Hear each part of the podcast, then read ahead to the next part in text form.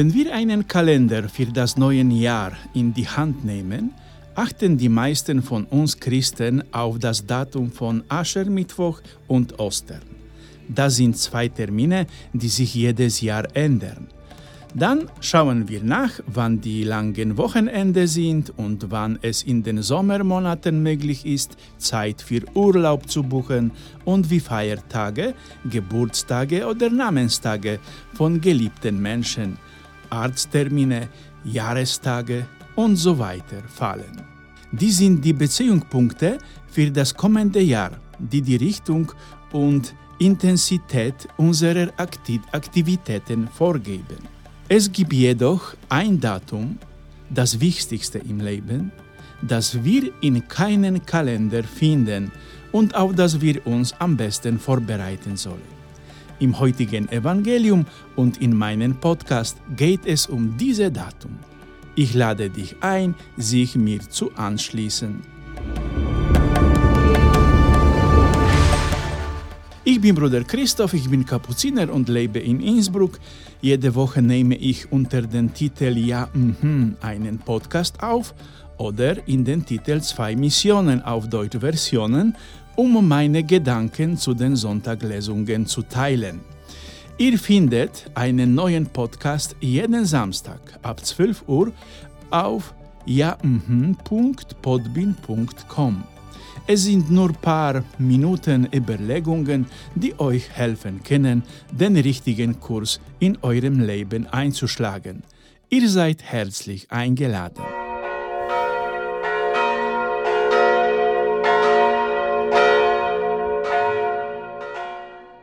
Das Evangelium des heutigen Sonntags spricht davon, wach zu bleiben und bereit zu sein. In der griechischen Originalsprache sind die Worte noch verstärkt. Schlaft nicht, seid wach und bereit. In diesen früheren Versen ist der Tag der Parousie, der Tag der Wiederkunft Jesu, noch eingehändert dargestellt. Und das ist der Tag. Das ist das Datum, das in keinem Kalender steht. Ich will euch trösten. Selbst Jesus kennt diesen Tag oder dieses Jahr nichts. Er selbst hat viele Male davon gesprochen, dass dieser Tag nur dem Vater bekannt ist. Und Jesus wird gehorsam den Willen des Vaters erfüllen und zurückkehren wie ein Herr, der von einer Reise zurückkehrt und sein Haus, die Kirche, seinen Dienern anvertraut hat. Während Jesus letzten Sonntag sagte, dass dieser Tag für viele ein furchterregender und endgültiger Tag sein wird, geht es in der heutigen Rede Jesu nicht um pädagogische Einschüchterung. Jesus sagt, dass dieser Tag, der nicht auf dem Kalender steht, zu uns kommen wird, wenn wir normal funktionieren und unseren Alltag leben. Dieser Herr, der sein Haus seinen Dienern anvertraut, ist Jesus selbst. Das Haus Christi ist hier die Kirche, die er gegründet hat. Und in dieser Kirche hat jeder Bewohner dieses Hauses bestimmte Aufgaben zu erfüllen, bis der Herr wiederkommt. Jesus sagt nie, dass wir in Stille und Anbetung auf seine Wiederkunft warten sollen.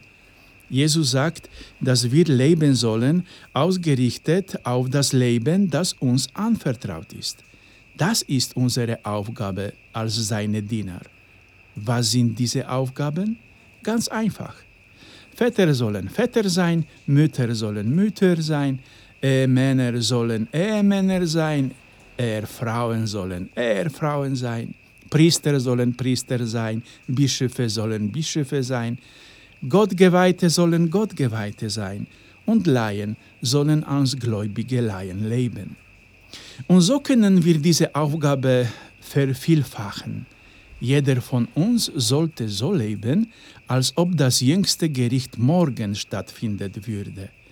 Ich denke, Jesus hatte dies im Sinn, als er davon den Diener sprach, denen er Aufgaben anvertraute. Der Herr in Jesu Geschichte bereitete alles im Haus so vor, dass es bis zum seiner Rückkehr funktionieren konnte. Er kümmerte sich zuerst um sich selbst und sicherzustellen, dass alles in Ordnung war.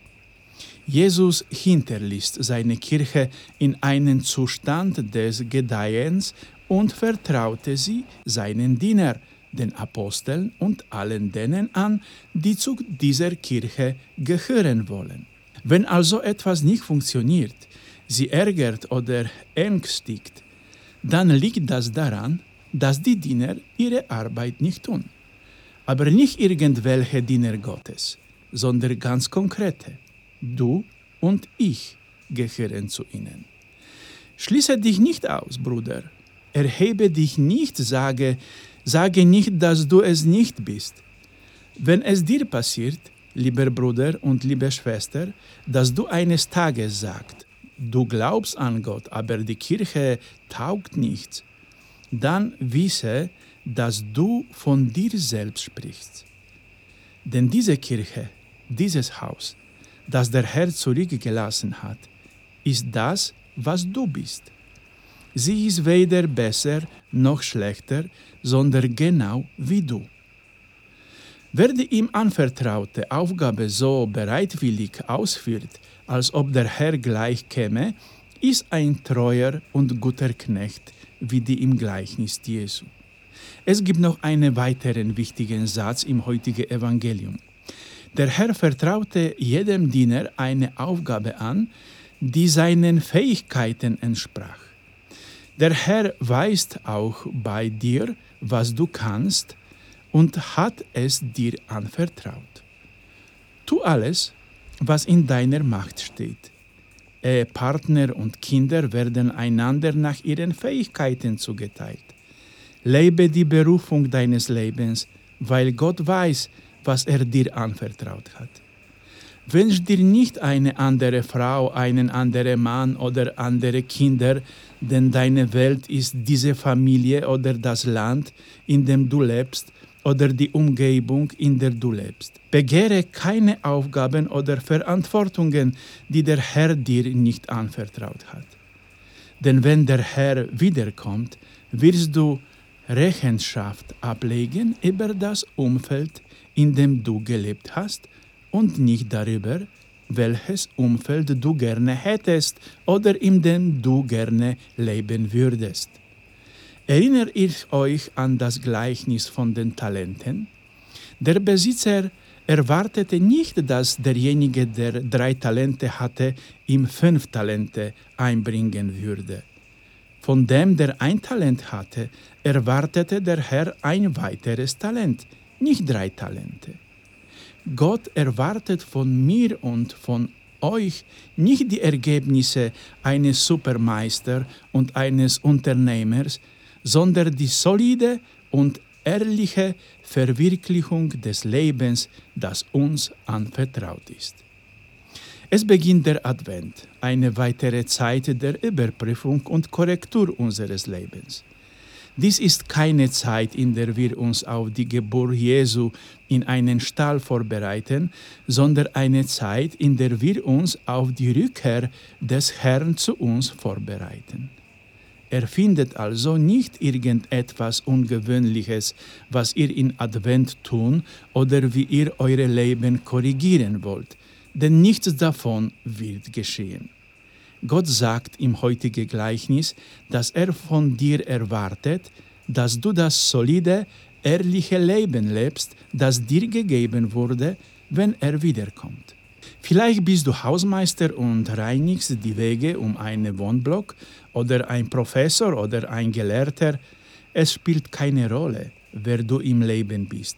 Aber was zählt ist, wie du dein Leben lebst und wie du deiner Lebensberufung nachgehst.